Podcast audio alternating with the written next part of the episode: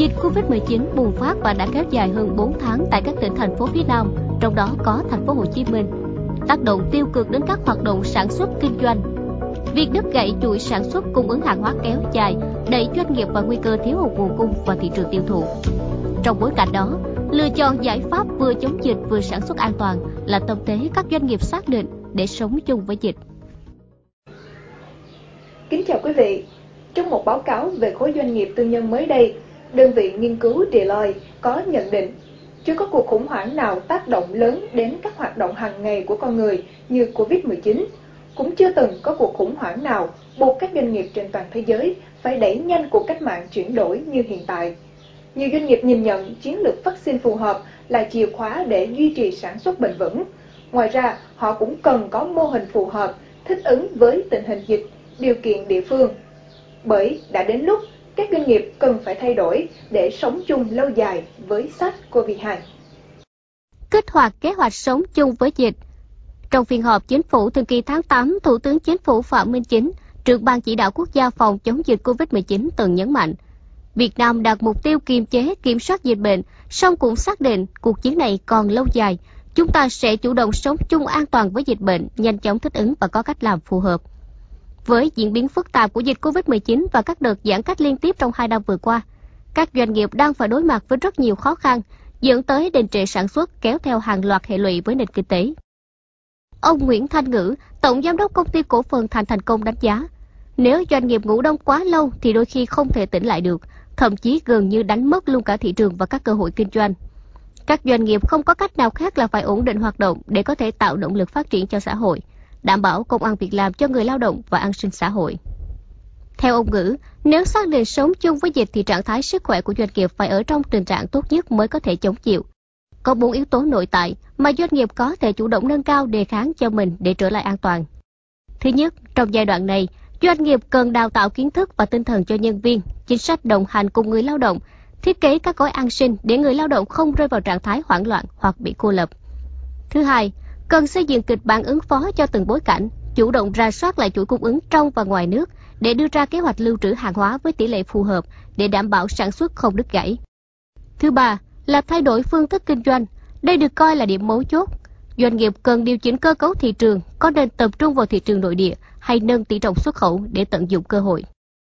Yếu tố cuối cùng, chuyển đổi hệ thống quản lý từ phương thức truyền thống sang làm việc trên hệ thống tự động từ kho đến tổ chức sản xuất hàng hóa. Trong khi đó, bà Phan Thị Thanh Xuân, Phó Chủ tịch Hiệp hội Gia dày túi sách Việt Nam cho rằng, cần trang bị cho đội ngũ của doanh nghiệp kiến thức căn bản về y tế để doanh nghiệp có thể tự xây dựng được hệ thống tại chỗ. Dưới góc độ chuyên gia y tế, Phó giáo sư tiến sĩ Trần Đắc Phu, nguyên cục trưởng Cục Y tế Dự phòng Bộ Y tế khuyến nghị, xác định lộ trình sống chung thì doanh nghiệp cần có một mô hình an toàn phù hợp để thích ứng trong tình hình dịch bệnh và điều kiện của từng địa phương. Bên cạnh đó, Cần giải pháp lấy y tế cơ sở tại doanh nghiệp làm nòng cốt để thiết lập quy trình, tổ chức thực hiện và giám sát quá trình tuân thủ phòng dịch tại nơi làm việc. Tiêm vaccine để đề kháng tốt hơn. Trên thực tế, nhiều doanh nghiệp hiện nay đã xác định sống chung với dịch là điều kiện tiên quyết, đóng vai trò quan trọng để ổn định và duy trì hoạt động sản xuất kinh doanh. Nhưng duy trì sản xuất bền vững là duy trì sức khỏe của con người và vaccine là yếu tố quan trọng để họ đạt được trạng thái tốt nhất. Hiện nay có hai phương án, một là cố gắng làm sao để đưa người nhiễm virus về con số 0.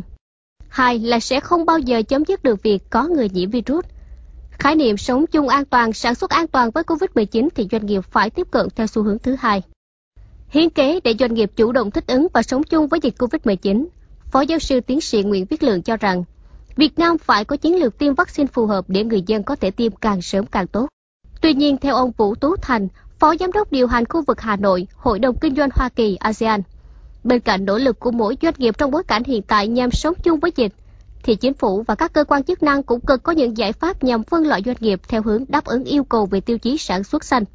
Từ đó tập trung nguồn lực hỗ trợ doanh nghiệp bị đuối trong bảng xếp hạng phân loại, để khi nền kinh tế mở cửa trở lại, các doanh nghiệp có sự đồng đều, đáp ứng được các yêu cầu sản xuất xanh an toàn.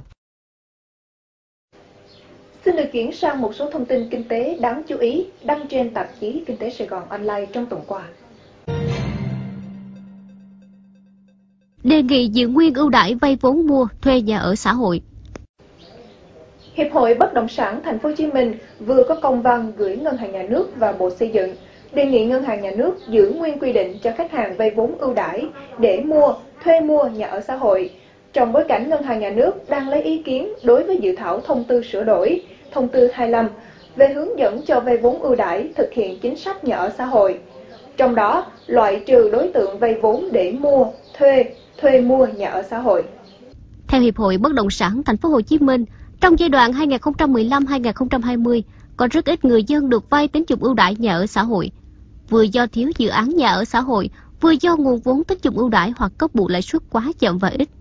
Hiện nay, nhà nước đang áp dụng mức lãi suất ưu đãi bằng 50% mức lãi suất cho vay thương mại bình quân của các ngân hàng thương mại lớn nhất.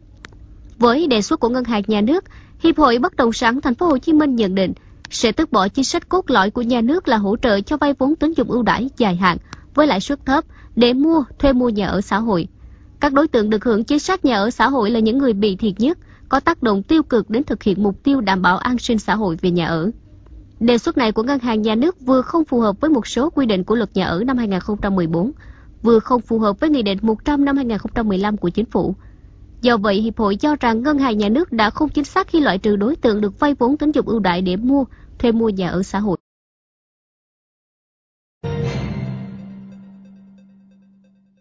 Thành phố Hồ Chí Minh thống nhất lộ trình 3 giai đoạn mở cửa phát triển kinh tế xã hội. Chiều tối ngày 14 tháng 9, hội nghị lần thứ 8 Ban chấp hành Đảng bộ Thành phố Hồ Chí Minh khóa 11, nhiệm kỳ 2020-2025 mở rộng đã hoàn thành toàn bộ nội dung chương trình đề ra. Tại hội nghị, Thành ủy thống nhất 11 nội dung chiến lược, trong đó có chiến lược về y tế, giãn cách xã hội, phục hồi kinh tế, an sinh xã hội, bảo đảm chuỗi cung ứng hàng hóa lương thực, thực phẩm cho thành phố, bảo đảm các vấn đề xã hội cho nhân dân, công tác huy động các nguồn lực, ứng dụng khoa học công nghệ, giáo dục đào tạo, chăm sóc sức khỏe tinh thần cho người dân, chiến lược truyền thông, chiến lược đối ngoại. Theo đó, thành phố Hồ Chí Minh thống nhất lộ trình thực hiện 3 giai đoạn mà ban cán sự Đảng, Ủy ban nhân dân thành phố Hồ Chí Minh đã trình. Đó là giai đoạn 1, từ ngày 1 tháng 10 đến ngày 31 tháng 10 năm 2021. Giai đoạn 2, từ ngày 15 tháng 11 năm 2021 đến ngày 15 tháng 1 năm 2022. Và giai đoạn 3 là sau ngày 15 tháng 1 năm 2022. Tất cả các giai đoạn này đều tùy thuộc vào tình hình cụ thể của dịch bệnh. Doanh nghiệp trong nước thực hiện thâu tóm sáp nhập ngày một nhiều. Kính thưa quý vị, trong 2 năm trở lại đây, các doanh nghiệp trong nước đang cho thấy sự chủ động hơn trong các hoạt động mua bán, sáp nhập và cân bằng tỷ lệ với khối ngoại về giá trị các thương vụ. Cục Cạnh tranh và Bảo vệ người tiêu dùng Bộ Công Thương cho hay, năm 2018, giá trị giao dịch của các thương vụ tập trung kinh tế do doanh nghiệp Việt Nam là bên mua chỉ chiếm tỷ trọng 11,8%, trong khi các nhà đầu tư nước ngoài chiếm tới 88,2% trong tổng giá trị giao dịch tại Việt Nam. Tuy nhiên, giai đoạn năm 2019-2020, giá trị các thương vụ do doanh nghiệp Việt Nam đóng vai trò bên mua đã tăng lên, chiếm trên 30% tổng giá trị giao dịch. Trong giai đoạn từ tháng 7 năm 2019 đến hết tháng 6 năm 2021, căn cứ 125 hồ sơ thông báo tập trung kinh tế do Bộ Công Thương tiếp nhận, có 258 doanh nghiệp là chủ thể của các thương vụ này. Trong đó có 131 doanh nghiệp nước ngoài chiếm 51% và 127 doanh nghiệp Việt Nam chiếm 49%. Các ngành lĩnh vực chủ yếu thu hút lượng lớn vốn đầu tư thông qua tập trung kinh tế tại Việt Nam thời gian qua bao gồm bất động sản, tài chính ngân hàng, công nghiệp và bán lẻ.